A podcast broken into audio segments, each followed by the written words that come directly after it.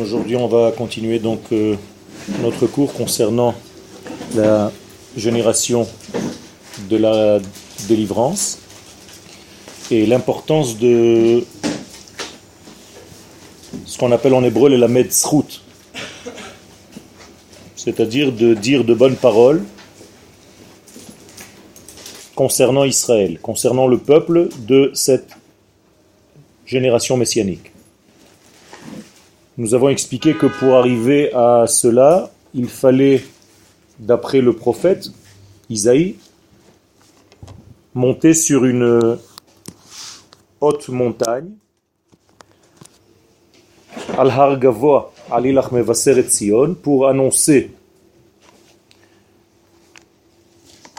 Tzion, qui est la partie en fait du Mashiach ben Yosef, rappelez-vous, c'est-à-dire de toute la partie nationale, c'est-à-dire la construction d'un ustensile, d'un keli, qui va permettre après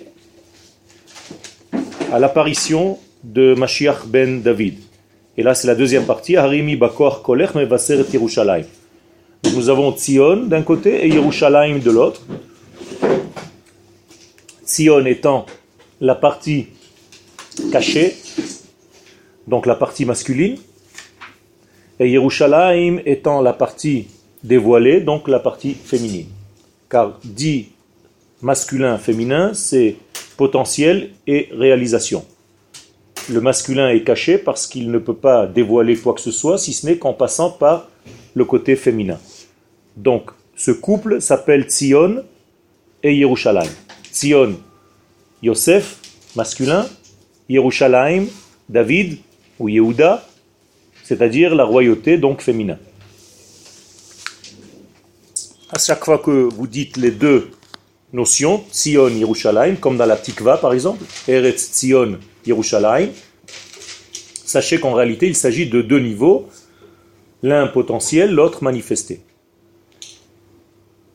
Et donc nous étions arrêtés dans Harimi Altirai, élève ta voix, n'aie pas peur, et c'était une voix, kolech, c'est-à-dire intérieure, rappelez-vous.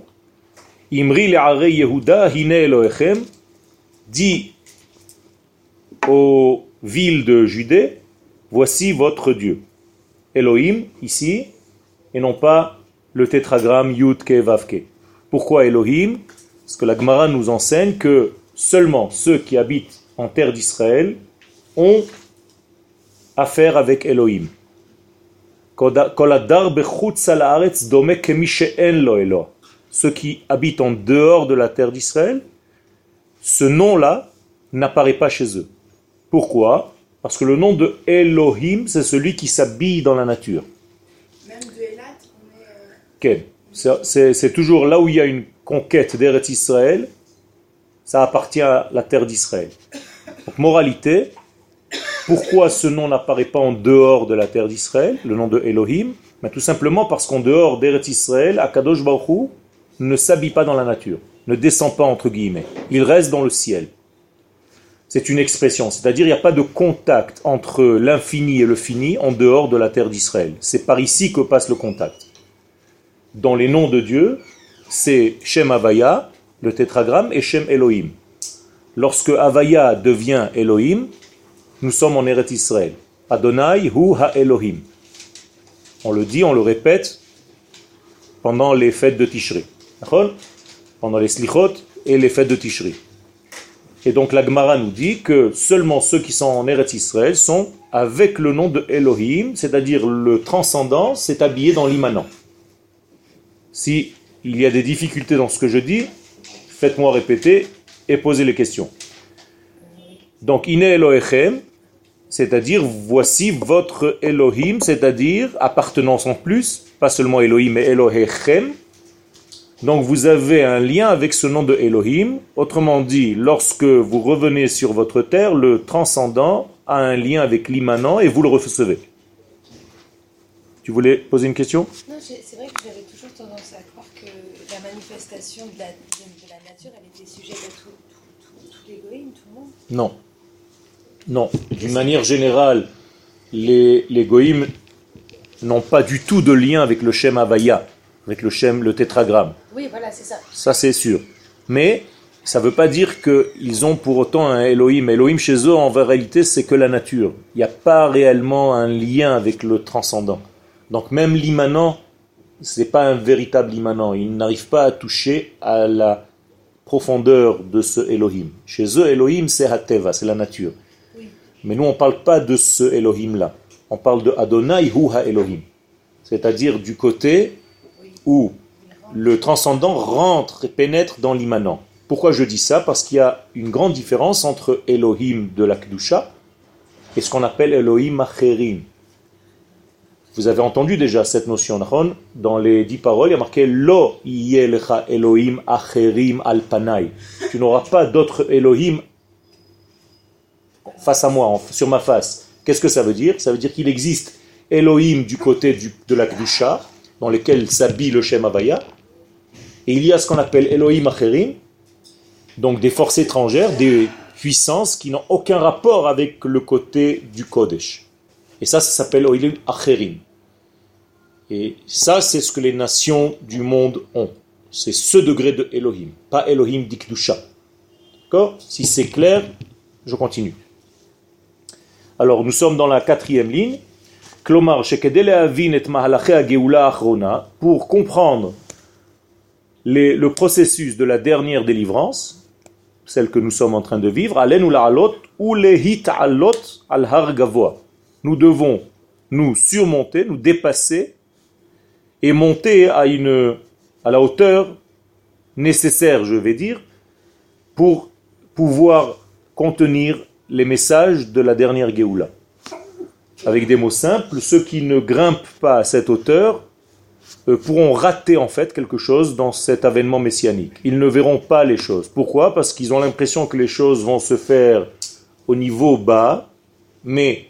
Pour voir, pour entrevoir, il faut monter son niveau de perception. Bien entendu, il ne s'agit pas ici, dans le premier sens, d'aller monter sur une haute montagne.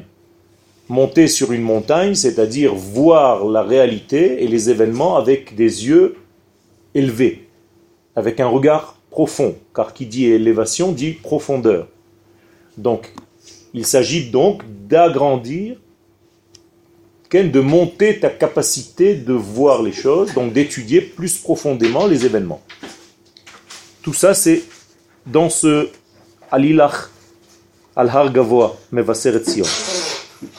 J'explique donc, Rak min hagova haraoui leota otzma geoulit, seulement à cette hauteur-là, qui correspond à cette puissance de Geoula, tit afsher ariya hanechona, on pourra voir convenablement le processus.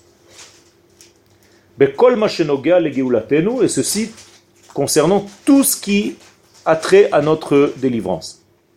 Donc nous sommes obligés, le prophète nous le dit, donc le prophète c'est Akadosh Baruch Hu lui-même, il nous conseille, si tu veux ne pas rater la dernière Géoula, tu as intérêt à monter très haut, car certains d'entre vous ne la verront pas s'ils ne montent pas à cette hauteur.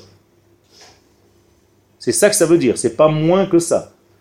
C'est-à-dire, il y a des personnes qui vont rater en fait la Géoula, ils ne la verront pas se manifester, se développer devant leurs yeux, parce qu'en réalité, ils auront des yeux qui sont trop matérialistes, trop extérieurs, trop superficiels, pour voir cette Géoula qui, elle, va se tramer à l'intérieur. Donc il va falloir ou que tu changes de regard, ou bien tu risques de rater la Géoula qui est en train de se tramer devant toi.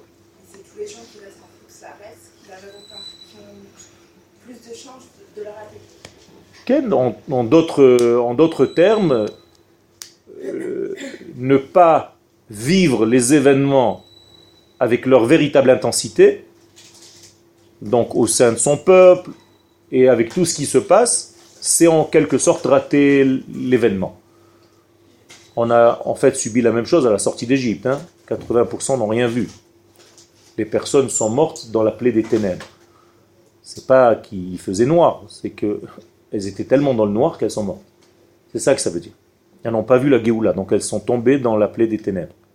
Ken ? Juste par rapport à ce qu'on a dit la dernière fois, vous avez dit que Har Gavoa, euh, là vous parlez d'une dimension qui est déjà spirituelle. Mm-hmm. J'ai dit que dans, dans le euh, Mashiach Ben Yosef, on n'est pas encore dans cette dimension spirituelle. Et que cette élévation, elle se faisait par le fait qu'il faut une certaine crédibilité, une monnaie, et cetera. Et donc, est-ce qu'on peut dire que les sionistes qui ont construit ce pays n'avaient pas encore cette Kabbalah du Har Gavur? Alors, ils sont quand même déjà dans cette spiritualité? Ils ont quand même déjà élevé la, le... Exactement. C'est une très très bonne question ce que tu es en train de poser. Ce que je veux dire par là, est-ce que le, la vie nous dit, c'est qu'il y aura une génération où les gens vont faire des choses qu'ils ne savent même pas eux-mêmes. Et toi, par contre, si tu veux, toi qui touches l'étude, si tu veux comprendre ce qui s'est passé, si tu regardes superficiellement, tu vas te dire, ça ne fait pas partie de la Géoula, puisque ce sont des gens qui ne sont pas religieux, qui ont fait. Et donc, avec cette étude, le prophète, donc Akadosh Baruch Hu, est en train de te dire, attention, c'est moi qui fais les choses, mais ça va passer par des choses, par des gens qui n'ont aucun rapport apparemment avec moi, avec le Kodesh. Et tu ne pourras voir ça que si tu étudies en profondeur. C'est ça que ça veut dire. Avec des mots simples, il y a des gens qui vont dire, Medinat Israël d'aujourd'hui, c'est pas le Kodesh. Pourquoi ? Parce que ce sont des gens non religieux qui ont édifié cet État. Et toi qui viens en train d'étudier ce prophète, tu, tu leur dis, tu dois leur dire, pas du tout, tu n'as rien compris. Akadosh Baruch Hu s'habille même dans ce processus-là, et justement, il est difficile de le voir parce que tu n'es pas monté sur une haute montagne. Donc, tu n'as pas approfondi ton étude. C'est ça qu'on est en train d'étudier.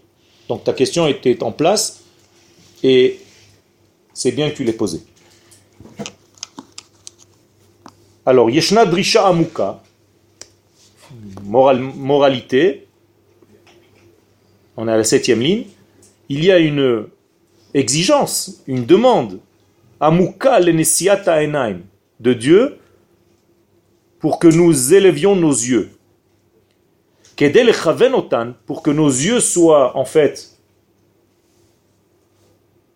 fidèles, el aenaim ha'elyonot, aux yeux d'Akadosh Baruch Hu lui-même. Bon, bien entendu, Akadosh Baruch Hu n'a pas Dieu.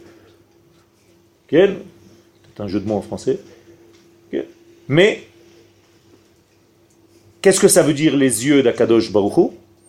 Son regard, en fait. Le regard sur le monde. Donc, est-ce que toi, tu vois le monde avec le regard divin ? Ou bien, est-ce que tu regardes le monde avec un regard humain qui est limité, par définition ? Et là, le prophète nous invite à voir le monde avec le regard d'Akadosh Baruch Hu. Il y a un verset pour cela. Besod, et voici le verset, dans Isaïe cinquante-deux, Ki aïn be'aïn yir'u. Seulement ceux qui verront aïn be'aïn, avec leurs yeux humains, avec comme, ils verront comme avec les yeux d'Akadosh Baruch Hu, Beshuv Hashem Tzion, quand Akadosh Baruch Hu reviendra à Tzion. Je l'explique avec d'autres termes. Seulement ceux qui ont un œil divin, dans leur œil humain, pourront voir ce processus et le comprendre. Et remercier Akadosh Baruch Hu de ce qui se passe. Si tu ne fais pas ça, si tu ne fais pas Ki Aïn Be'aïn, c'est-à-dire, si ton œil n'est pas exactement correspondant à l'œil de Dieu, tu rateras des événements parce que tu ne vois pas les choses convenablement, comme Akadosh Baruch Hu veut que tu vois. C'est pour ça qu'il te dit Ki Ain Be Ain. Seulement ceux qui ont l'œil humain avec l'œil divin verront Beshuv Hashem Tzion, comment Akadosh Baruch Hu est en train de revenir à Tzion. Ve'asiba lekach muvenet, et la raison pourquoi seulement ceux qui arrivent à ce degré-là verront les choses et les autres non, eh bien c'est très compréhensible. Pourquoi ? Rabim hem mashberei atkufa ve'ador, parce qu'il y aura beaucoup de crises dans cette génération messianique. Il y aura beaucoup de chutes, beaucoup de degrés qui vont peut-être nous pousser à tirer des conclusions comme quoi il ne s'agit pas du tout de Géoula. Vous comprenez ce que je suis en train de dire ? C'est-à-dire, beaucoup de gens diront, ce n'est pas une Géoula, ce n'est pas possible que ce soit la Géoula. Ce n'est pas comme ça qu'elle devrait se passer. Et pourquoi ils arriveront à telle conclusion ? Encore une fois, parce qu'ils ne jugent que par leur superficialité, que par les événements dans leur superficialité.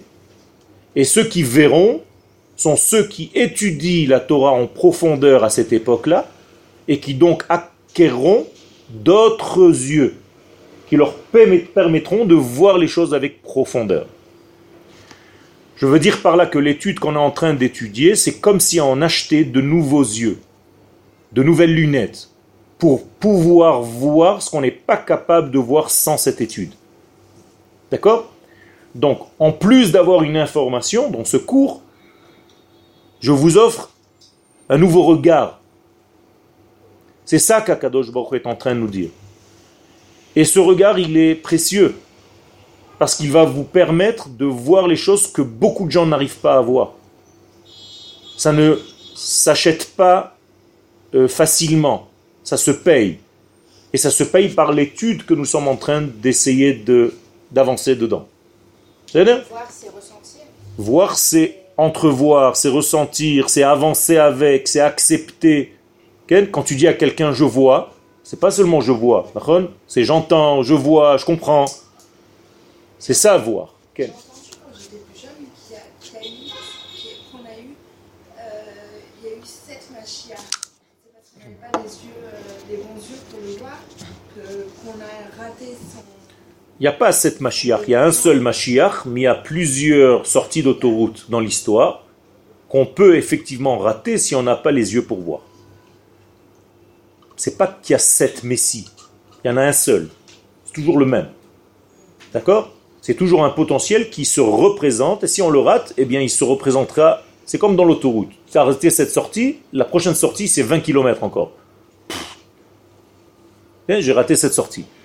Maintenant, pourquoi ici c'est les yeux et pas autre chose ? Parce que j'aurais pu vous dire aussi, j'entends. Parce que l'âme, c'est, c'est l'âme, c'est l'âme. Alors, les yeux en réalité c'est la Torah de la terre d'Israël. Comment je suis arrivé à cette conclusion ? La Gemara, qui a été écrite en Babylone, à chaque fois que les sages viennent te dire un message, qu'est-ce que les sages disent ? Viens et entends. Alors que dans la Torah d'Eretz Israël, on dit viens et vois. Vous voyez qu'il y a ici en fait un changement radical entre l'ouïe et la vision.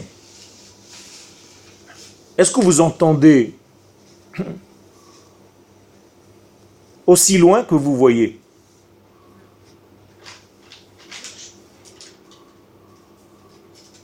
Est-ce que vous voyez, est-ce que votre capacité à voir, au niveau physique, physiologique, elle est plus forte que votre capacité d'entendre ? C'est-à-dire à combien vous pouvez entendre ?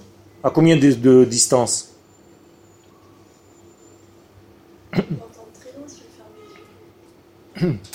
Et voir,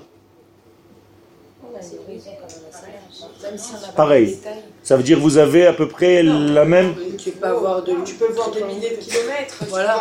Il y a fait méode. Tu peux pas entendre quelqu'un qui est sur la montagne. Il y a fait méode. Donc, euh, par la logique, il faut juste réfléchir. Donc, votre ouïe, elle est vachement limitée par rapport à votre vision. On est d'accord ? Votre compréhension... Elle est encore plus lointaine que vos yeux ou pas ? Ben oui. Donc je peux comprendre des choses qui sont beaucoup plus loin que ce que je peux voir.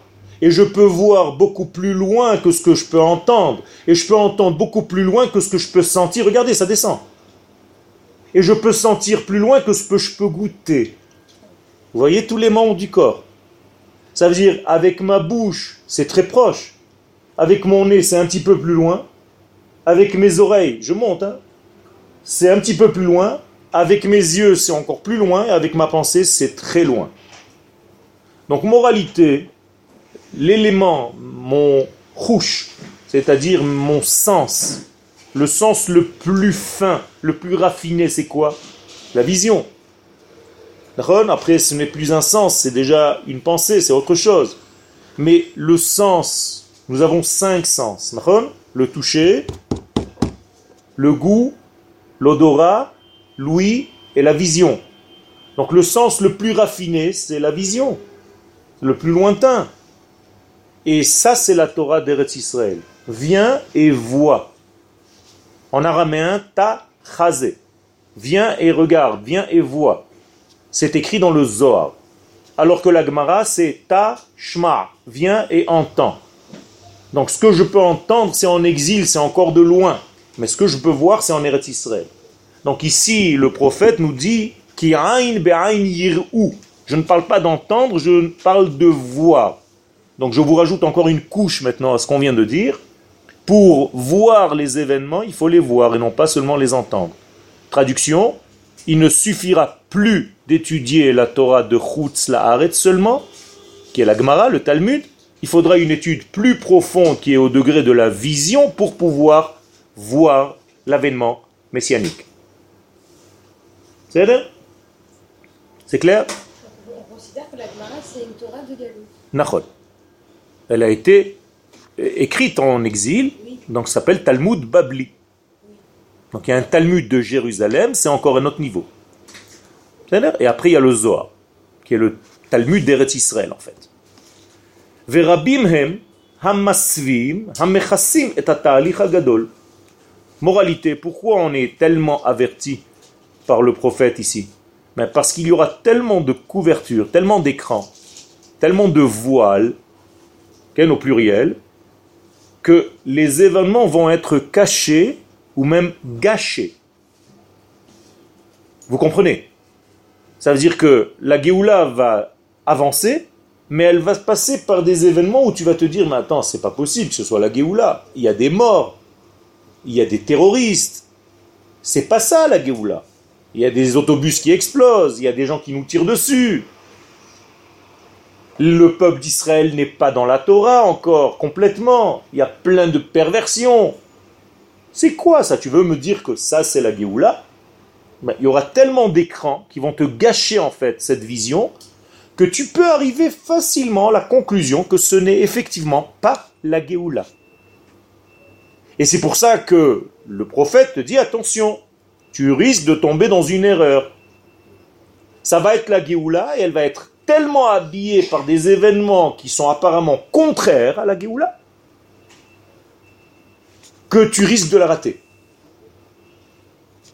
Écoutez bien, quand une mère va accoucher, vous n'avez pas eu encore d'enfant, peut-être à part toi, okay? Elle a tout qui va dans un seul sens, d'accord ? Donner le bébé. Donc en réalité, elle est dans une action qui va dans un seul sens, c'est dévoiler le bébé. Mais au moment où elle va dévoiler le bébé, elle a une contre-action. Ça s'appelle des contractions. C'est très bizarre. Et celui qui voit cette mère, il lui dit « Mais qu'est-ce qui t'arrive ? Tu viens pour accoucher, non ?» Il dit « Oui, mais ça ne sort pas, il faut qu'il y ait une contraction pour que ça sorte. » C'est bizarre. Qu'est-ce qui se passe ? Alors, si tu juges cette femme selon le moment où tu es en train de la voir, jamais il y aura un bébé dans les une heure, dans les deux heures ou dans les cinq minutes qui viennent. Jamais. Pas possible. D'ailleurs, elle dit, j'en peux plus, je rentre à la maison, lâchez-moi, je peux plus. Mais c'est exactement ce qui se passe dans la Géoula. La Géoula va être dans une contre-action, dans une action inversée. Et ça s'appelle en hébreu « chevle leida ».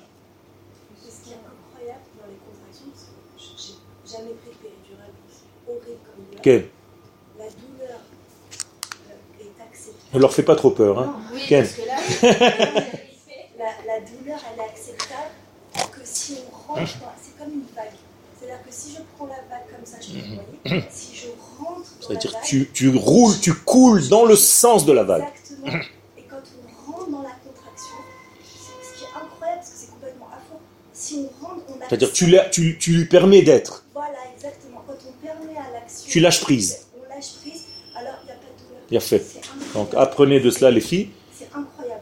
Bien. Alors que c'est une douleur. Si on la refuse, la contraction, c'est là que ça fait très mal. Mais si on rend, on, on, on, elle arrive comme une vague. Alors écoutez bien, c'est, c'est très important. J'ai jamais entendu ça, mais c'est, c'est important.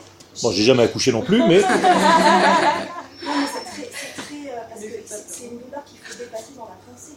כן. sinon si on prend pas de péridurale, ça. Tu as fait la bracha boré péridurale? כן. En fait, je me suis dit bon, maintenant j'ai pas le choix. Elle est là, la vague elle arrive. En plus, elle s'imagine comme une vague et il faut rentrer dedans. Il faut rentrer dans la contraction. Je vais, ce sera répété. Je, ré, je réutiliserai ce, cette, cette vision des choses. C'est très important. Donc, vous comprenez qu'en réalité, ce qui vient d'être expliqué, c'est que c'est la même chose au niveau de la Géoula.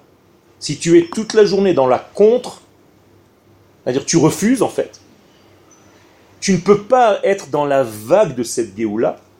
Donc en réalité, ça devient pour toi comme un, un tsunami, quoi. Tu vas contre la vague.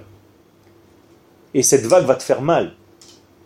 Alors que si tu prends la vague, comme quelqu'un qui nage, il n'a même pas besoin de faire d'effort, il est immédiatement, en quelques secondes, au bord de, de l'eau, parce que la vague, il est venu avec. Alors que si vous nagez contre la vague, vous pouvez faire tous les efforts du monde, vous n'avancez même pas. Et toute cette période messianique dans laquelle nous sommes aujourd'hui, eh bien, c'est exactement la même chose. Je pense que ça peut vous donner une certaine approche qui est nécessaire pour mieux vivre l'époque dans laquelle nous sommes. Ad kedei kach sheyu, j'ai fait une erreur, hein? Ad kedei kol, c'est ad kedei kach sheyu nivhalim min hageoula,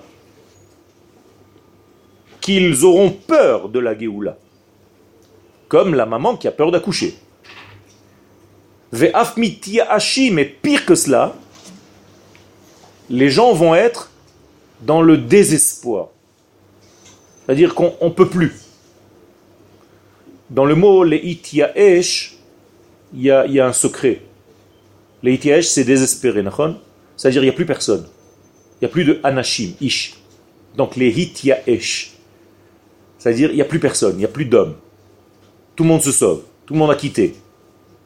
Comment on dit remplir d'hommes? Les yaesh. Les ayesh et les yaesh. Donc les ayesh, c'est remplir d'hommes. Et les yaesh, c'est désespérer les hommes. Mimena ou marpim yedehem chas veshalom. Donc ils lâchent.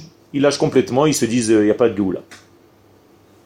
Donc il y a des moments comme ça. Même chez la maman qui va prendre la vague, avant de prendre cette vague, il y a peut-être un instant de désespoir. Et il va falloir juste comprendre et rentrer immédiatement. Parce que vous l'avez étudié. Donc même si vous voyez des choses qui sont un petit peu plus difficiles à supporter, ceux qui ont étudié ce cours pourront supporter, mieux supporter l'épreuve en question. On n'en demande pas, chas v'shalom, des épreuves. On ne veut pas qu'il y en ait, mais quand il y en a, eh bien, ceux qui ont étudié cette étude, qui se sont préparés moralement et mentalement à cette étude, eh bien, peuvent accepter, mieux accepter les choses. D'accord? Rakaolim al har gavoa. Donc, j'explique maintenant. Seulement ceux qui montent sur cette montagne, qui est haute, sofim, ils peuvent voir de loin. L'itspot en hébreu, c'est comme avec des jumelles. C'est-à-dire tu peux même rajouter une vision un peu plus loin avec un appareil qui s'appelle des jumelles. Donc tsofé, har hatsofim. Le mont Scopus, c'est-à-dire tu as un télescope. Tsofim ou mevinim. Donc ils pourront voir, seulement ceux-là pourront voir et pourront comprendre. Me'at minata alir, ne serait-ce qu'un petit peu de ce processus, apnimi, qui est un processus intérieur, umi megamato, et de son but, de son sens. C'est-à-dire, pourront donner un sens à tout ce qui est en train de se passer. Les autres, encore une fois, désespoir. Vous comprenez? C'est ou l'un ou l'autre. Est-ce que ça peut être quelque chose d'autre que ces deux degrés extrêmes? Le Zohar nous dit que non. C'est terrible, hein? Attention. Le Zohar nous dit « Oi ve'ashre », c'est-à-dire « Ou malheur à celui qui ne verra pas, ou heureux celui qui verra ». C'est incroyable, comme si tu n'avais pas d'autre choix. C'est blanc ou noir. Donc tu vas être ou parmi les pessimistes, ou parmi les optimistes. À toi de choisir ton camp par rapport à l'étude que tu as étudiée à cette époque. Quelle ? Est-ce que quand on dit euh, monter sur la montagne, on parle de juste au niveau de la conscience. On parle aussi de quelqu'un qui, qui a élevé son niveau. C'est-à-dire qu'il y en a qui font rien, mais qui pourtant sont conscients de tout, de la guéda et de tout ce qui se passe en quoi. Qu'est-ce que ça veut dire ne faire rien ou faire euh, Qui ne font pas forcément Shabbat, qui ne font pas forcément mitzvah. Quelle ? C'est ça que je veux dire. Alors est-ce que c'est, ça veut dire que ça va avec l'autre ou est-ce que c'est vraiment une question de, d'être conscient de tout ? Non, il s'agit de tout. C'est-à-dire d'une manière globale de rentrer dans le processus. C'est-à-dire que, encore une fois, on va dire que le, la vague, c'est Akadosh Baruch Hu. D'accord ? Cette vague-là, elle est tout ce que tu viens de dire. Elle est et la Géoula, mais elle passe aussi par la Torah et les mitzvot. Donc si je ne suis que dans l'un des degrés, je n'ai pas réellement pris la vague. Donc je dois prendre la vague dans tout ce que cette vague comprend. Et plus je suis entier dans la, dans la vague que je suis en train de, de prendre, plus mon appartenance et ma, mon association, ma participation est grande. Donc ça, donc ça tu auras déjà un, un style spécifique, quoi. Ça veut dire c'est vraiment ceux qui sont non seulement conscients et en plus vont tomber à mitzvot. Nachon. Maintenant, ça ne veut pas dire que dans ceux qui font, il y a blanc ou noir. J'ai dit tout à l'heure, dans ceux qui ressentiront. Mais dans ceux qui feront, il y aura plus ou moins des degrés. Il y a quelqu'un qui ne fera pas ça, mais qui fera autre chose. Il y a quelqu'un qui fera tout. Il y a quelqu'un qui fera rien. Il y a quelqu'un... Peu importe. C'est-à-dire, il y a des niveaux, différents niveaux de Emouna. De combien tu es capable de faire passer par toi cette grande vague. D'accord ? Donc, vous êtes assis ici, il n'y a aucune d'entre vous qui peut appréhender les choses de la même manière. C'est impossible, puisque vous êtes différentes. Donc votre approche est différente, et c'est subjectif à chacun de vous, chacune de vous. Donc forcément, nous sommes tous différents dans la perception des choses. Mais il n'empêche que c'est la même vague. Et à moi de participer un petit peu plus que ce que je le fais aujourd'hui. D'accord ? Top. Hitromemut nefesh. Donc, il y a aussi ce que tu as dit, voilà. Hitromemut nefesh. Donc, l'élévation de mon être, de mon âme. El govho shel har gavoa. À la hauteur de cette montagne très haute. Makne la Adam. Ou Makna la Adam. Va donner une acquisition à l'homme.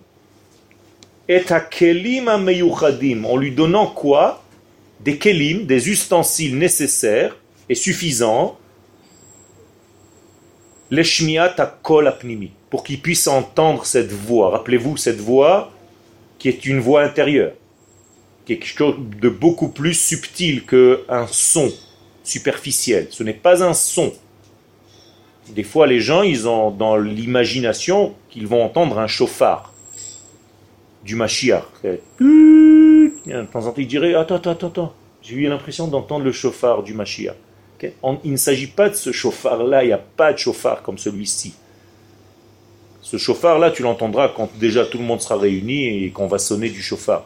Mais quand à Kadosh Baruch Hu, on lui dit, on lui demande, Teka be chauffard gadol lecherutenu, vesanes lekabetz galuyotenu, il ne s'agit pas de ce chauffard-là, il s'agit d'un chauffard intérieur que chacune de vous a apparemment entendu, puisqu'il est là. Quand vous êtes venu en Eretz Israël, c'est que vous avez entendu ce chauffard. Vous ne le saviez pas. Maintenant, je suis en train de vous le dévoiler. C'est-à-dire ce son intérieur, cette envie, ce réveil le matin et de dire « Papa, maman, je m'en vais ». Vous avez entendu le chauffard. Et il faut dire merci à Kadosh Baruch Hu de m'avoir fait entendre ce chauffard. Il y a beaucoup qui ne l'entendent pas. Ils sont encore là-bas. Donc vous l'avez entendu. Là, je vous rajoute une couche, je vous fais un cadeau pour, parce que je vous dis que vous l'avez entendu. Mais malgré moi, vous l'avez déjà entendu, sans que je vous le dise. Mais c'est bien de mettre les mots sur le ressenti. Vous l'avez entendu. On l'a entendu. Et chaque jour où vous restez encore ici, vous continuez de l'entendre. Et chaque jour que l'autre n'est pas encore venu, il continue de ne pas l'entendre. Et pire encore, il l'entend mais il fait comme s'il ne l'entendait pas. Ça, c'est déjà une maladie de déni. Donc, ça, ce sont les ustensiles pour entendre ce kol pnimi, ce son, cette voix intérieure, amechonen et kol ata'alir, qui est en réalité le fondement même de tout le processus, qui est à la source même de tout le processus. Hakol hazeh ba le'orer et Israël leshivat Tzion. Cette voix intérieure, que vient-elle faire? Une seule chose, essentielle. Elle vient tout simplement réveiller le peuple d'Israël à revenir à Tzion. Rappelez-vous, Tzion, c'est d'abord le degré qui n'est pas encore dévoilé, c'est-à-dire un degré où apparemment c'est que de la matière, mais en réalité c'est rempli de Kodesh, seulement ce n'est pas visible si ce n'est qu'aux yeux de ceux qui savent voir en profondeur. Je vous pose une question. Qui est plus divin, votre corps ou votre âme?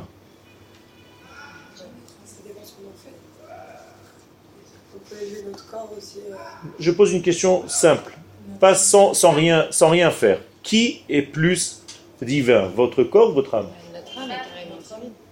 Pas du tout. Pas du tout. Si vous dites que c'est votre âme, ça veut dire qu'Akadosh Baruch Hu, en fait, il y en a deux. Un pour l'âme, un pour le corps.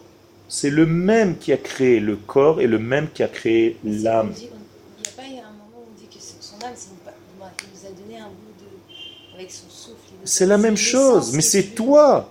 C'est toi dans ton entité, tout entière. Oui, c'est sûr qu'on est la création, mais l'âme, elle n'est pas plus... Euh, non, non, plus non. On ne dit pas qu'elle veut remonter, qu'il y a un, un instinct où elle... elle le corps, ça, c'est parce que le corps n'a pas dévoilé, mais il est exactement de la même source. Oui. La... C'est, c'est ce que j'ai posé. Je n'ai pas posé la question qui dévoile plus le divin. J'ai dit qui est plus divin. Ce que tu es en train de me dire, c'est qui dévoile plus le divin? Bien sûr que l'âme. Parce que le corps, chez lui, c'est tout est caché. Mais en réalité, c'est faux de croire qu'il n'a pas le même divin. Il est fabriqué du même divin. Seulement, il est plus difficile de le dévoiler dans le corps que dans l'aneshama. C'est tout. Donc, moralité, où est-ce que tu as plus de mérite de dévoiler le divin, dans l'aneshama ou dans le corps? Dans le corps. Moralité, Mashiach ben Yosef, qui est le corps, c'est le dévoilement le plus difficile. C'est pour ça qu'il faut monter sur la haute montagne. Autrement dit, pour voir la kedusha du corps, il faut monter très haut.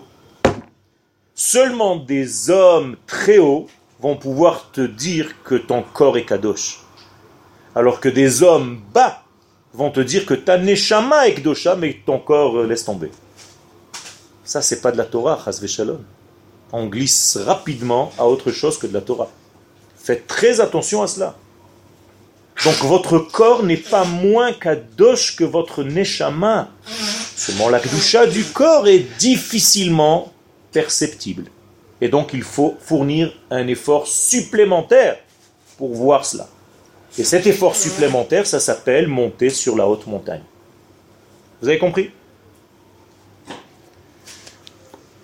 Réagissez un petit peu plus parce que j'ai l'impression qu'il y a certains poissons là, je ne vois pas les expressions. Alors ou vous êtes fatigué ou alors ça ne vous intéresse pas, je change de cours. J'ai besoin de sentir un petit feedback, si c'est possible, hein. Sinon c'est pas grave. Quel Quel Un tel effort.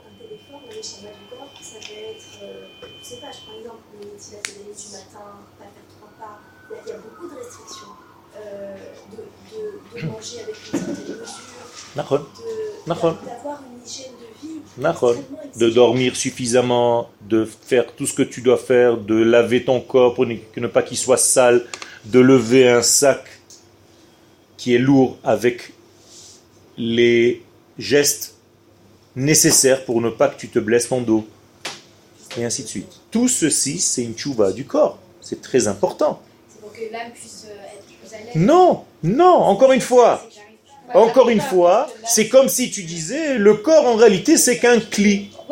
Non, le corps lui-même a une propre âme du corps. qui va se dévoiler à la fin des temps. C'est ça le secret.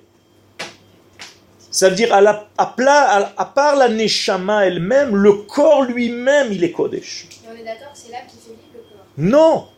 Encore une fois, les deux, les deux degrés sont inséparables. Quand le, quelqu'un meurt, en réalité, c'est parce que je vous l'ai dit plusieurs reprises, qu'on a fauté. Alors on a l'impression que le corps aujourd'hui passe par la mort pour se reformer. C'est parce qu'on a fauté. C'est parce que nous sommes recouverts aujourd'hui d'une couche qui s'appelle une couche serpentesque, du serpent. Mais le corps ne doit pas mourir comme l'âme, au départ. Et c'est ce qui va se passer à la fin des temps, ce qu'on appelle triatametim. Le corps ne mourra plus. Je pensais qu'on verrait plus. Non, non, non, non, non. Il y a, il y a, je connais une personne qui s'occupe de faire rapatrier les corps. Quelle ? Et euh, je lui ai demandé, Esther, parce que quand on étudie les, les autopsies, on s'aperçoit qu'il y a des couches de verre qui viennent dans le corps, on ne va pas rentrer en détail. Et euh, cette personne m'a dit qu'ils ont fait revenir des, des, des rabanim du Maroc. Enfin, du ils sont Maroc, entiers. Ils sont entiers, intacts. Je sais. Pas seulement entiers, ils sont chauds. Il n'y a pas une parcelle. Comme s'ils venaient de mourir, ils sont chauds. Vu, hein. Et c'est pas du tout quelqu'un qui roule. Quelqu'un, quelqu'un, je sais. J'étais dans un avion avec un corps comme ça. C'est, c'est incroyable. Il m'a dit, mais le corps, il est intact. D'accord. Quand les Arabes ont déterré ces corps, ils se sont convertis au judaïsme tellement ils ont eu peur. Des gens qui sont morts depuis cent ans. Qui aurait dû normalement... Qui, qui a plus rien. Il n'y a plus rien, qu'un os. Ils sont entiers, encore. Pourquoi ? Parce que le corps ne doit pas être détruit si tu l'as respecté à son véritable niveau. C'est pour ça qu'il faut laver les corps et les enfants... Bevadaï, Bevadaï. Vous croyez que qu'est-ce qui se passe avec un corps, le corps du mort ? Pourquoi on ne le met pas dans un sac poubelle, on le jette, c'est fini. Parce que c'est la neshama qui est essentielle. Ça veut dire que si on est passé divan par le corps... désintégrer tout ça. Tu es au top.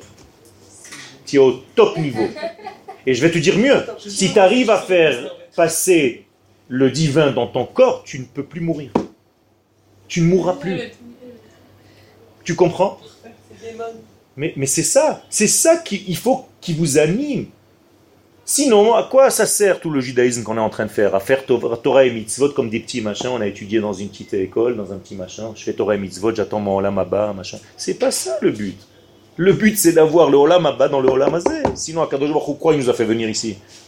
Il veut qu'on soit dans ce monde. Vachai Bahem. Que tu vives dans ce monde éternellement. C'est ça le but du judaïsme. On est là pour trouver la formule qui va permettre à l'humanité de vivre tout le temps. Et ceux qui s'approchent de cent vingt ans, c'est ceux qui ont atteint le plus cet idéal.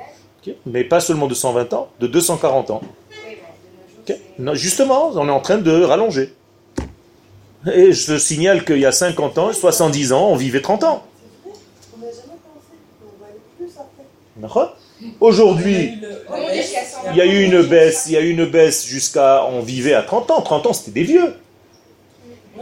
Sachez-le, hein, les gens mouraient à trente ans. trente ans, tu étais une vieille, mais grave, c'est fini, quoi. Il n'y a plus rien à faire avec toi. Tu avais déjà accouché depuis. Aujourd'hui, aujourd'hui, une femme normale peut vivre jusqu'à quatre-vingt-cinq. soixante-quinze ans aujourd'hui, c'est encore jeune. Par rapport à ce qu'il y avait, soixante-quinze ans, tu disais à quelqu'un de vivre soixante-quinze ans, il te disait arrête, c'est de la folie, c'est impossible. Parce que quand quelqu'un décède aujourd'hui à soixante-quinze, un peu avant quatre-vingts, on dirait c'est jeune. Alors je vous dis quelque chose, Alors que bon. je vous dis quelque chose, c'est que dans quinze ans, on va vivre plus de deux cents ans. Vous déjà, Be'ezrat Hashem, avec tout ce qui est en train d'avancer dans le monde, vous allez vivre beaucoup plus que les gens d'aujourd'hui. Il faut vous préparer à ça. Et sans maladie de Alzheimer et tout ça. Hein. Enfin, on avait vu. Okay. On a vu que quand on disait quelqu'un de la Besserim jusqu'à cent vingt ans, ben c'était pas genre cent vingt années. C'est moi qui te l'ai dit. Voilà, c'était que. Ouais. Les... C'était des générations. Les générations. Donc en réalité, c'est pas seulement cent vingt ans, c'est cent vingt générations, c'est-à-dire l'infini. Donc on peut aller jusqu'à. Nachon, Nachon, jusqu'à l'infini. Jusqu'à six mille ans comme ça. Asa Elohim et Adam Yachar, Vatarsereu me'at me'Elohim. Akadosh Baruch Hu nous a créés comme lui, c'est-à-dire. Infini, éternel. Alors pourquoi quand... Et on a fauté. Pourquoi si le but c'est de vivre le plus, okay. Quand il y a quelqu'un qui part tout, on dit qu'il a fini sa mission et que c'est quelqu'un qui était très grand et que... mais parce qu'aujourd'hui, on, on, on cherche tout et n'importe quoi pour dire des choses. Les pires bêtises qu'on entend, c'est toujours quand quelqu'un est parti. Taisez-vous, arrêtez de raconter des bêtises aux familles. Je vais, chas v'shalom, dans des gens qui ont perdu les gens, j'entends des, des, des, des énormités, parce qu'ils se sont obligés de dire quelque chose à la famille, mais tais-toi. Arrête de dire des bêtises, des gens lisent un petit truc, ils sont en train de raconter, t'as étudié, Bechlal. Il faut faire très attention à ce qu'on sort de notre bouche. Si tu n'as pas étudié le Sha'ar Ruach HaKodesh du Harizal, ferme-la. Tu es en train de raconter n'importe quoi. C'est quoi, c'est quoi quelle est la, la bonne explication? Alors il faut, il faut d'abord se taire. D'abord il faut se taire. Il ne faut pas dire c'est rien, ça va aller, machin. Non, pas du tout. Pas du tout. Je comprends ta douleur, je souffre avec toi, je pleure avec toi. Ferme-la. Quand la personne, elle aura quitté déjà une certaine chose, alors tu peux rentrer dans d'autres domaines. Et tu dis, tu sais, le but, c'est pas de mourir, t'as raison de souffrir. C'est un scandale, la mort. Ou sinon, alors on met la mort sur un piédestal. C'est ça. Chas v'shalom, alors quoi? Alors on n'est pas juif. Alors viens, on se suicide tous collectivement, je vous donne un rendez-vous. Comme ça, on passe tous au Olam Haba, et c'est fini, on rencontre Dieu. Mais c'est pas ça, chas v'shalom. Il y a des sectes qui font ça, avec des gourous qui les ont tellement embrouillé la tête, que pour eux, la mort, c'est l'idéal. Quand est-ce que tu rencontreras Dieu? Et même dans le judaïsme, on te dit ça, quand tu meurs. Mais où on a vu une chose pareille, chas v'shalom? Ou bacharta bachaim. Tu choisiras la vie, arrêtez de mettre la mort comme si c'était un idéal. C'est très grave. C'est un... j'ai, j'ai, j'ai d'autres mots pour le dire, mais je ne veux pas que le cours passe là-dedans. Mais ça me, ça m'horripile, moi, ça, ça, ça me met hors de moi, ce genre de choses. Arrêtez de raconter des bêtises aux gens. Arrêtez. Il faut être baki, spécialiste dans tous les écrits du Harizal et du Zohar pour commencer à ouvrir sa bouche, Bichlal. De quoi tu parles? Tu sais ce que c'est la Neshama, le machin. Tu es en train d'employer des termes, tu ne sais même pas de quoi tu parles. Et on a tellement galvaudé les mots.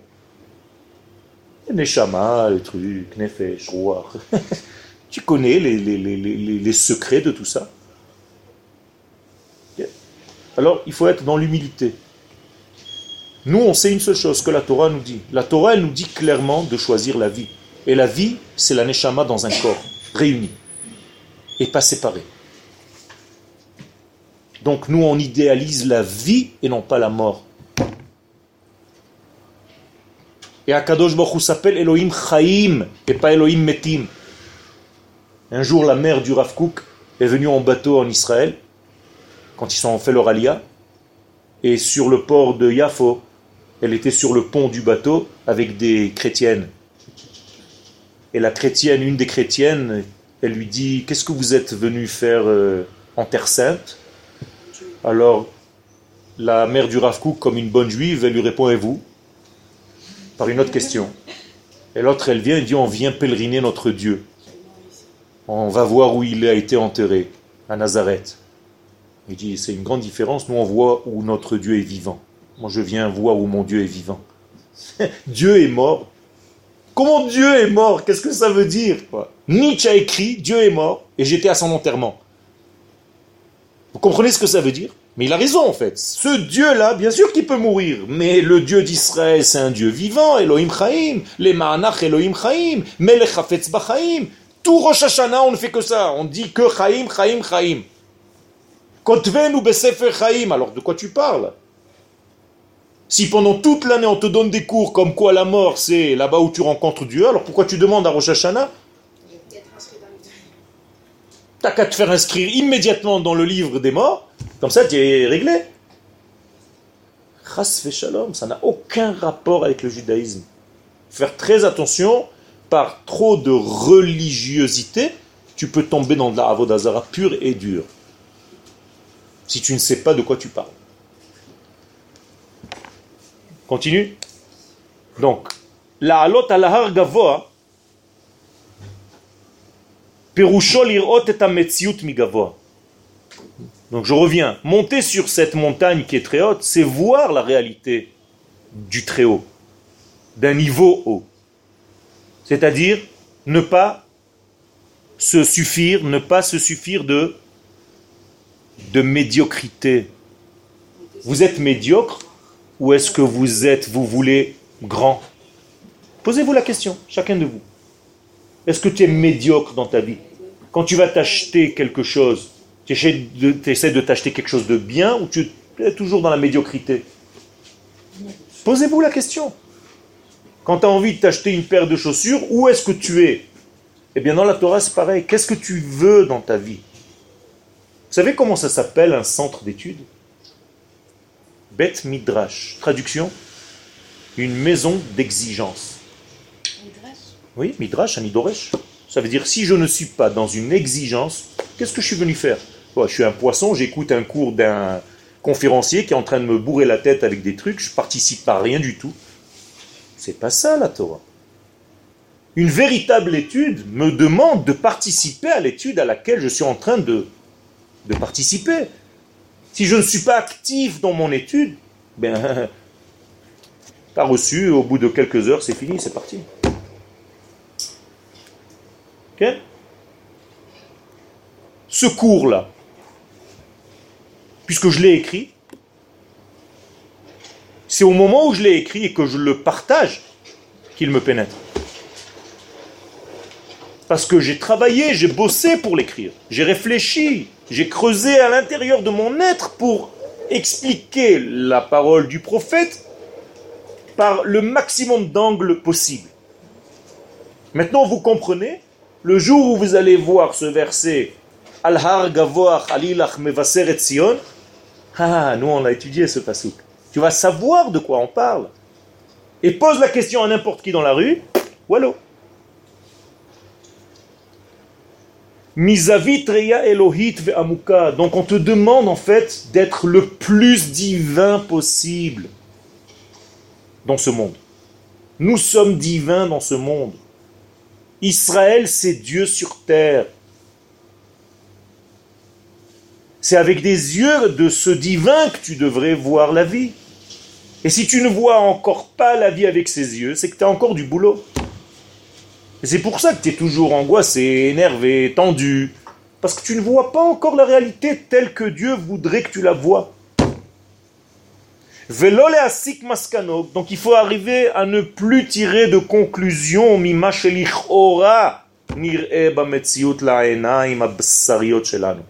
Arrêtez de tirer des conclusions par rapport à ce que je vois à un niveau très bas au ras des pâquerettes. Excusez-moi l'expression. Alors, tu vois quelque chose et tu tires des conclusions immédiates, alors que c'est faux. Tu peux tirer des conclusions aussi rapidement. Tant que tu n'as pas embrassé le sujet complètement, tu peux tirer des conclusions aussi rapidement. Tu peux juger quelqu'un aussi rapidement. Comment tu peux juger quelqu'un, Michlal? Tu es à sa place, tu ressens ce qu'il ressent, tu es dans sa souffrance, tu es dans son vécu. Comment tu peux le juger? Al Har Gavoa Alilach Mevaseret Sion. C'est récurrent, hein? Je refais exprès. Hein? Je reviens parce qu'il y a tellement à, à tirer, à puiser de ce verset que c'est énorme. C'est un séminaire qu'il faut. Donc Al Har Gavoa Alilach Mevaseret Sion. C'est seulement en montant sur cette haute montagne Kar Tuchli Lirot et Hayesod HaSguli Shel Israël Shekulo Kodesh. C'est à cette seule condition que tu pourras voir le fondement qui s'appelle la Ségoula d'Israël, c'est-à-dire qui est complètement Kodesh. Rappelez-vous, qu'est-ce que c'est Ségoula? Le potentiel, notre capacité. C'est-à-dire ne plus juger par rapport à ce que tu fais, mais par rapport à ce que tu es capable de faire. Si je suis un bon éducateur,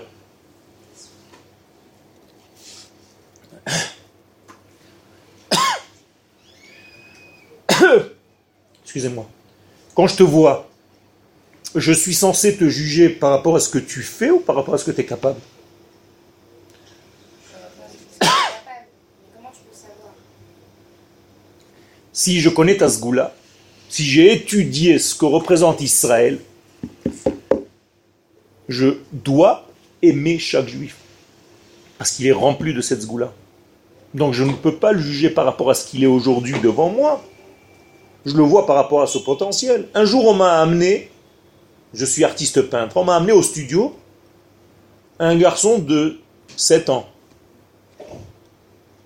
Sa mère m'a amené. Elle m'a dit, qu'est-ce que vous pensez de ce gosse? Est-ce qu'il est bon? Est-ce qu'il n'est pas bon? Est-ce que ça vaut le coup de, d'investir sur lui au niveau de l'art? Okay. J'ai regardé l'enfant, je lui ai demandé de me tracer des trucs, pas un dessin, de faire quelques petits exercices que je connais. Je lui ai dit à la mère, c'est un génie. Ça va être un très grand peintre. Elle m'a dit, mais il ne sait même pas dessiner. J'ai dit, oui, mais moi je ne juge pas par rapport à ce qu'il dessine aujourd'hui. Je sais qu'il ne sait pas dessiner, il a encore des problèmes moteurs, c'est normal. J'ai vu sa capacité, ce qu'il est capable de faire. Si vous investissez et qu'il étudie, il va sortir cette capacité, il va la traduire. Mais il peut ne pas le sortir. Il a fait. C'est pour ça que je lui dis, si vous vous donnez la peine de lui enseigner maintenant comment dévoiler ce don. Moi, qu'est-ce que je fais? Ça fait quarante ans que je suis dans un atelier enfermé, à m'entraîner, à dévoiler le don que j'ai reçu au moment de ma naissance. C'est tout. C'est tout ce que je fais. Et ça fait quarante ans que je me casse les dents à parler pour dévoiler ma capacité à faire passer des messages qui étaient déjà en moi quand je suis né. Mais j'étais honteux, j'étais timide, je bégayais, il fallait que je m'entraîne à être à l'aise quand je parle à un public, à ne pas avoir honte du public en face duquel je suis, à prendre le temps de sortir les mots, parce que quand on est angoissé et honteux, on veut vite parler pour se débarrasser. Et on a peur des silences. Okay? Quand vous êtes en couple, si chas v'shalom, entre lui et toi, vous êtes dans la voiture et vous avez une minute de silence, tu te dis, bon, bon c'est fini, on est foutu. Mais c'est faux. C'est faux. Il y a des silences qui sont remplis de plein de choses. Arrêtez d'être angoissé et de vouloir toujours remplir des vides. Mais tout ceci, ça s'acquiert par un entraînement. Donc tout ceci, je l'avais, mais il fallait que je m'entraîne. S'entraîner en hébreu, ça s'appelle Emouna, l'Itamen. C'est tout. Donc toute ma vie, je m'occupe de Emouna, de m'entraîner à faire sortir tout ce qu'Akadosh Baruch Hu a implanté en moi. Donc allez voir des spécialistes qui sont capables de voir votre ségoula et pas ce que vous faites réellement pour l'instant. C'est ça. Parce que tu peux massacrer un type. Parce qu'aujourd'hui, effectivement, il ne fait rien. Tu peux le massacrer. Comme beaucoup de profs font avec des élèves parce qu'ils ne savent pas. Ah, tu ne seras jamais rien du tout, on ne fera jamais rien de toi. Pff, c'est pas pour toi. Ah, ça, c'est sûr que c'est pas pour toi, ne fais jamais rien de ça. Pourquoi ? Pourquoi tu massacres ? Quand vous aurez des enfants, dès qu'ils sont bébés, il faut que vous sachiez exactement là où ils sont bons. Et vers ce bon-là, il faut les diriger. Et arrêtez de leur faire passer vos fantasmes. C'est-à-dire, s'il n'est pas machin, alors il est foutu. Non, laisse-le être ce qu'il est. Réellement, il est né avec cette capacité. Essaie de la déceler. Ça, c'est un bon parent. Et accompagne-le dans son lieu à lui. Chanoch lanar alpi darko. Lo alpi darki. Parce que le premier-né, le pauvre, il prend sur la tête tout ce qu'on a voulu faire passer. C'est toujours les, les, les premiers-nés, ils ont toujours des problèmes. Le deuxième, il est tranquille. On le lâche. Troisième, alors Birla. Le... Après, le, le quatrième, le cinquième, il s'élève tout seul. Tu te demandes pourquoi. Et c'est, c'est les meilleurs. Naturel. C'est-à-dire, moins tu fais, mieux c'est. Et toi, tu as l'impression, avec ta obsession, là, ah, je vais tout mettre, tout ce que j'ai rêvé de faire dans ma vie, que je ne l'ai pas fait, je vais le mettre sur le premier-né, misken. Déjà, il est petit de taille. Il est toujours, il est, oh, tu, tu l'enfonces. Attention, attention. Et ça, vous avez de la chance d'écouter des choses avant de vous marier. Nous, on n'a jamais entendu ces choses-là. J'avais pas de maître qui m'ont enseigné une Torah de ce niveau-là. Tout ce qu'on m'a enseigné, c'est à combien de machins tu peux porter Shabbat, ou est-ce que tu peux porter un truc Shabbat, ou un parapluie, un machin. C'est tout ce qu'on m'a enseigné. Alors c'était important, mais ça m'a pas enseigné la vie. Baruch Hashem, quand je suis revenu en Eretz Israël, que j'ai découvert une véritable Torah de profondeur, je commençais à respirer, j'en pouvais plus. Donc ça c'est le Yesod qui est complètement Kodesh. Limoud HaSanegoria à l'Israël. Et là on arrive à notre sujet. C'est pour ça qu'il faut toujours parler du bien. Sanégor, c'est quoi? Un défenseur. Comment on dit un accusateur? Catégor. C'est catégorique. Donc, il faut être l'imout sanégoria à l'Israël. Il faut toujours défendre son peuple. Pourquoi? Parce que c'est pas parce que tu es en train de mentir. C'est parce que quand tu défends ton peuple, tu défends quoi? Sa capacité. Tu sais qu'il a été créé avec une grande capacité. C'est ça que tu défends. Catégor, c'est... Accusateur.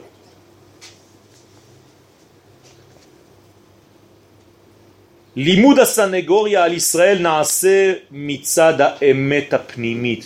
Donc quand tu défends Israël, c'est pas que tu es en train de camoufler des choses juste pour faire bien parce que tu avais pris au shiur chez Yoel.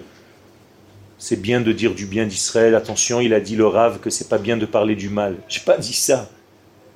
Parle du bien de ton peuple parce que dans sa profondeur, il est bon. C'est comme ça qu'Akadosh Baruch Hu l'a créé. Et donc t'es pas en train de mentir. Le Rav Kook nous dit, c'est un travail dur pour déceler ce bon qui est à l'intérieur. Les fiches l'homme de on n'est pas en train de te dire de faire joli superficiellement chez la Metziout, c'est-à-dire tu fais beau la réalité, tu te dis tout le monde il est beau, tout le monde il est gentil, non. Oh Hanoufa klapé Israël, ce n'est pas même du lèche-bot par rapport à ta nation. Drusha kan avoda gdola shehi meyusedet al emet gdola. Il faut un grand travail en profondeur qui est fondé sur une vérité grande et profonde. Veze doresh ma'amatzim velimud ma'amik shel nishmat Israël. Et ceci exige une étude approfondie de l'âme d'Israël, c'est-à-dire de ce que nous sommes dans notre profondeur. Encore une fois, pas au niveau de l'âme, car l'âme et le corps, c'est une seule réalité. Seulement l'âme, c'est en profondeur et le corps, c'est en superficialité. Mais c'est la même unité. Vous comprenez ce que je suis en train de raconter là ? C'est un seul élément avec une profondeur et une superficialité. C'est la même chose. C'est comme le couloir et la chambre. Ça fait partie de la même maison ? Oui, mais c'est tout. Mais c'est exactement pareil. Le couloir, c'est ton corps. Et la pièce maîtresse, c'est ta neshama. Mais c'est la même chose, c'est dans la même maison. Alors les gens ils te disent ce monde ressemble à un couloir par rapport au Olam Haba. D'accord ? Alors qu'est-ce qu'ils se disent les gens ? Quittons vite ce couloir. On t'a jamais dit ça. Un couloir ça fait partie de la maison, c'est le même degré. Seulement dans ce monde, si tu ne vois pas la pièce, la profondeur, tu auras l'impression que tu es toujours dans un couloir. Et donc tu ne voudras plus investir dans ce couloir et tu auras raison. Mais là, on est en train de t'apprendre que le couloir et la maison, c'est, et la pièce, c'est la même maison. Donc, tu as intérêt à investir pour voir dans le couloir la maison, comme faisant partie de la maison. On doit parler, dans, dans, on doit révéler, on doit révéler le potentiel de chacun, même si à l'instant T, il n'est pas bon. Nahon. Euh, et que ça, c'est vraiment c'est le tra- c'est un travail effectivement extrêmement difficile à faire. Mais est-ce que euh, je peux dire aussi que j'aide mon prochain en, en lui faisant la réflexion, en, en le, en, comme on dit, si les garçons n'arrivent pas à Quel c'est, Quel c'est, c'est, pas, c'est pas être... Euh, enfin, est-ce que ça aussi, c'est euh, euh, révéler le potentiel Quel de chacun Quel C'est-à-dire que je l'aide, je dois de temps en temps, tout en aimant, être rigoureux. Pourquoi ? Parce que si je ne donne pas les limites, comme à mon fils, à ma fille, il y a des limites à donner. Sinon, c'est n'importe quoi, n'importe comment. Donc, je dois le diriger. Donc, un élève, c'est un khanir, je dois l'éduquer. Je dois l'éduquer à quoi ? À la ponctualité, au respect de l'heure, au respect d'un début et d'une fin, au respect d'une construction, d'une évolution.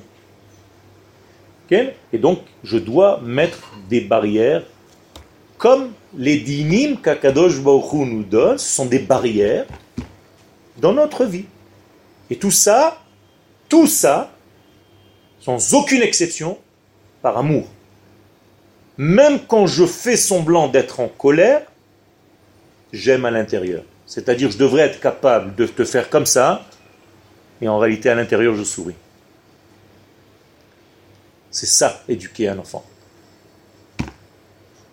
Et quand je crie à un petit bébé, un petit, un petit garçon, une petite fille, je dois sourire quand je tourne ma tête, je dois m'éclater de rire. Mais lui, il m'a pris au sérieux. C'est-à-dire, je t'aime et je t'empêche de te faire du mal. Jusqu'au moment où tu deviendras toi-même autonome. Se fait par... Il est obligé de se faire par la Gvoura. Obligé. C'est même obligatoirement. Vous avez des questions ? Ok. Vous comprenez que ce cours s'adresse à la génération dans laquelle nous sommes. C'est-à-dire comment voir Akadosh Baruch Hu dans l'évolution de la Géoula qui est en train de se réaliser. C'est ça qu'on est en train d'étudier. Conclusion, et je conclue avec cela, n'arrivez jamais à dire cette génération ne mérite pas le Mashiach. Vu comment elle se comporte, vu toute la pourriture qu'il y a, vu la Knesset que nous avons, vu ceux qui ont construit cet État, vu ceux qui fument Shabbat, vu... et tu arrives à plein de conclusions néfastes, et tu es en train de parler du mal, donc tu es catégore contre le peuple d'Israël au lieu d'être sanégore. Et Akadosh Baruch Hu aime ceux qui aiment son peuple, et pas ceux qui sont contre son peuple. Maintenant, ça ne veut pas dire que je ne vais pas dire qu'il faut arriver à un, deux, trois, quatre, cinq. Ça, c'est mon devoir, mais il faut que je le dise intelligemment pour que l'autre vienne et se rapproche. Hier est venu me voir un garçon qui est dentiste de France, qui est anti-tout. En, en tout cas, c'est comme ça qu'on me l'a présenté avant. Son frère habite ici. Il m'a dit, est-ce que tu peux voir mon frère ? J'ai dit, pourquoi tu veux que je le voie ? Il m'a dit, il est loin de tout, il est anti-tout, il est machin, tout ça. Je lui dis, mais alors pourquoi il veut me voir ? Il doit être anti-moi aussi. Il m'a dit non, euh, il est ouvert, euh, il est très intelligent, donc euh, il te piégera très rapidement. Je lui dis, avec plaisir. Donc il est venu. Je l'ai reçu hier. Maman, hier après-midi, à quatre heures dix. Je le reçois. Devant son père et son frère. Et on commence à parler et tout ça, et je lui dis euh, deux ou trois trucs sur sa personnalité, sans le connaître, parce que je, je, je ressens certaines choses pour lui. Alors il me regarde comme ça, alors il me dit, ils t'ont parlé ? Je lui dis non, ils m'ont pas parlé, tu sais, ton frère est très discret, ton papa je le vois même pas. Il me dit, alors d'où tu sais ce que tu es en train de me dire ? Je lui dis, parce que tu es en train de me parler. Je lui dis, mais je n'ai même pas ouvert la bouche. Je lui dis, t'as pas besoin. Ton corps me parle. Alors il me dit, ah bon ? Je lui dis, je sais que tu ne crois pas en Dieu. Mais le Dieu auquel tu ne crois pas, moi non plus j'y crois pas. Alors il me regarde comme ça. Il me dit, mais c'est quoi ce truc-là? Il regarde les, son, son frère, son père. Je lui dis, tu ne crois pas en Dieu qui est un, deux, trois, quatre, cinq. Moi non plus, c'est un Dieu, c'est une poupée, c'est du rat des pâquerettes. C'est absurde de croire dans un Dieu pareil. Le mec, il m'a pris dans son camp. C'est-à-dire, je suis rentré déjà avec lui. Il me dit, alors dans quel Dieu il faut croire? Je dis, ah ça, il faut venir étudier. Et tout doucement, tout doucement, on est resté une demi-heure. Une demi-heure. Au bout d'une demi-heure, il m'a dit, est-ce que je peux vous écrire des mails et vous poser des questions? Est-ce que je peux étudier avec vous? Ou est-ce qu'il y a des cours? Le mec, il était anti-tout au départ. Au bout d'une demi-heure, il est pro. Pourquoi? Tout simplement parce que j'ai été dans son sens et j'ai vu qu'il était intelligent. Et que tout ce qu'on essaie de lui faire avaler, mais c'est du bidon. Et il a raison de se sauver de ça. Il m'a dit, moi j'en ai marre, tous ces, ces mascarades, ces déguisements et tous ces trucs-là. Je lui ai dit, tu as raison, je suis pareil que toi. Je suis pareil que toi. Eh bien, c'est devenu un copain, c'est devenu quelqu'un. Pourquoi? Parce que je crois en lui, je l'aime, il fait partie d'Israël, donc c'est impossible qu'il soit contre. C'est seulement qu'il n'a pas réussi à entendre des gens qui touchent son petit point à lui. Mais bah, où Hachem? Toda Rabba.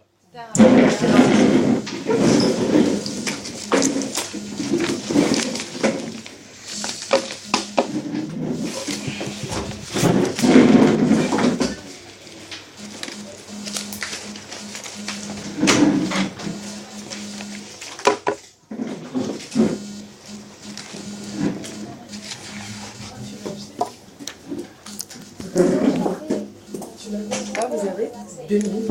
Okay.